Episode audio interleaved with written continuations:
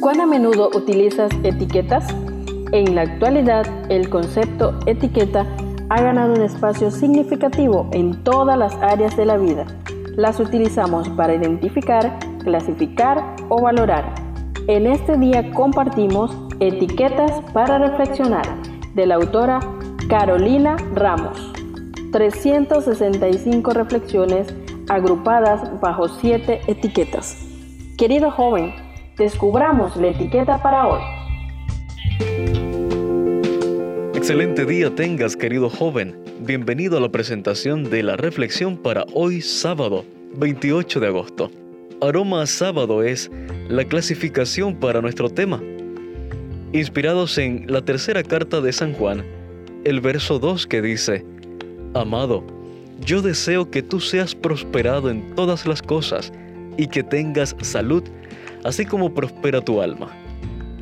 La reflexión para este día se titula Una cura natural.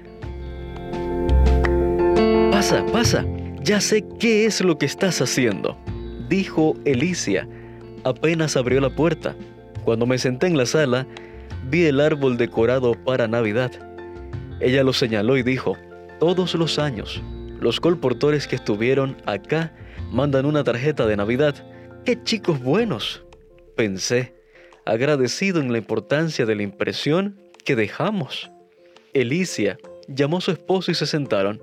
Conversamos de varios temas y enseguida me mencionaron su mayor preocupación. Su hija Romina, Romy, como la llamaban cariñosamente, tenía úlceras gástricas Siempre había tenido problemas estomacales, pero ahora las cosas se estaban agravando más.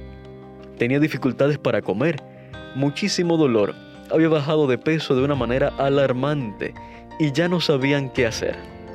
Me preguntaron si tenía algo para recomendarles.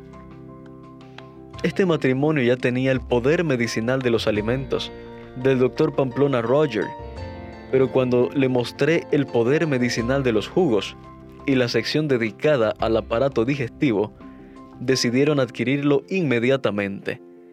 Les expliqué cómo hacer algunas de las recetas y se dieron cuenta de que realmente eran muy sencillas de preparar, así que oramos y me despedí. Seguí orando por ellos y cuando me tocó ir nuevamente a su casa para cobrar la segunda cuota, ella me recibió con una sonrisa radiante y me dijo que tenía algo para contarme. Por dos semanas hicimos los jugos que nos recomendaste, todos los días, y Romy se curó.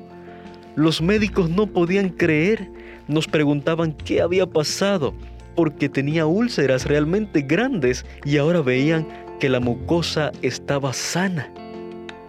Aunque creo que lo que ofrecemos es realmente bueno, sinceramente no me imaginé que en tan pocos días el uso de esas recetas surtiera ese efecto.